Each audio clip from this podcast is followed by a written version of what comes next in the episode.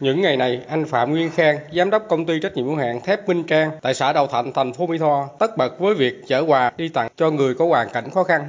Anh Khang cho biết, gần một tháng qua, ngày nào cũng bố trí hai ô tô chở hàng hóa đi đến các khu phong tỏa ở thành phố Mỹ Tho để hỗ trợ người khó khăn.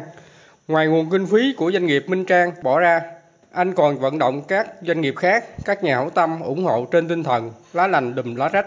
Hôm nay chỉ thị 16 rồi, em đâu có đánh kinh doanh nữa. Thành ra thời gian nâng nè, rồi tập trung hai chiếc xe với mấy anh em ờ, cùng nhau đi. Nói chung là ngày nào cũng có cho trong một ngày mình quân cho một tấn ờ, tấn rưỡi rau có, rau củ các loại á. Rồi gạo cũng vậy, gạo thì từ theo đợt. Ví dụ như mấy khu nào phong tỏa nghiêm ngặt thì cho mỗi một phần là 5 kg gạo và hôm nay em cho cũng khoảng được ờ, 5 tấn gạo á. Rau củ quả hôm nay cũng khoảng 25 tấn. Thì người ta mà nhận được phần rau em nói thiệt, mình ngoài muốn rớt nước mắt luôn á. Ở trong đó người ta không có đi mua đồ được gì trơn á. Em vẫn còn tiếp tục chừng nào hết giãn cách của Mỹ Tho thôi. Còn anh Nguyễn Hoàng Giang, chủ doanh nghiệp kinh doanh karaoke Nai ở phường 10 thành phố Mỹ Tho, từ ngày dịch Covid-19 bùng phát đã ngưng hoạt động kinh doanh. Anh Giang cùng một vài cộng sự đã trích nguồn kinh phí tích góp trong kinh doanh và vận động các mạnh thường quân ủng hộ vật chất tặng hơn 1.000 phần quà gồm gạo, mì, cá, nước chấm, rau, củ quả cho hộ dân dùng phong tỏa ở thành phố Mỹ Tho. Anh Giang cho biết công việc tặng quà trong thời điểm giãn cách xã hội khá mệt nhọc, nhất là khâu vô hàng, bốc xếp, nhưng rất vui vì đã giúp được nhiều người giảm bớt khó khăn. Anh Nguyễn Hoàng Giang bày tỏ. Mình đi mình ở Mỹ Tho cả ngàn phần cực chứ không cực anh. Tại vì mình không, có tụ tập đông người được không? Phụ vì có mấy người à. Vô đồ đồ xong mình chở đi mình chất lên chất xuống thì rồi, rồi đi tới đó rồi mình có tung cái, cái cái sớm đó mình xét mấy hộ khó khăn thôi chứ mình bao đồng hết đâu nổi.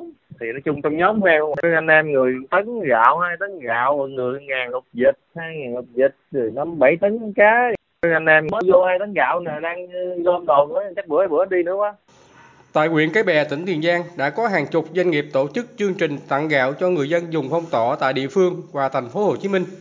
Các doanh nghiệp bỏ kinh phí ra mua gạo từ chợ gạo An Cư Bà Đắc, huyện Cái Bè chở đến tặng cho các hoàn cảnh khó khăn với mỗi sức 20 kg gạo. Có doanh nghiệp đã tặng gạo đợt này hơn 10 tấn. Ông Phan Kinh Kha, giám đốc công ty trách nhiệm hữu hạn đầu tư phát triển xây dựng Phan Kha tại xã Đông Hòa Hiệp, huyện Cái Bè chia sẻ.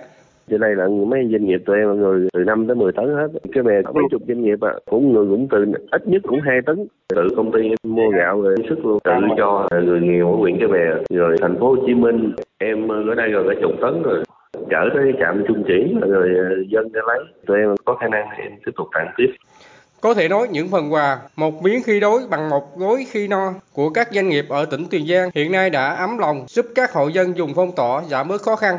Ông Cao TH ở phường 8 thành phố Mỹ Tho, tỉnh Tiền Giang cho biết gia đình có người mẹ ruột và người chị bị nhiễm Covid-19.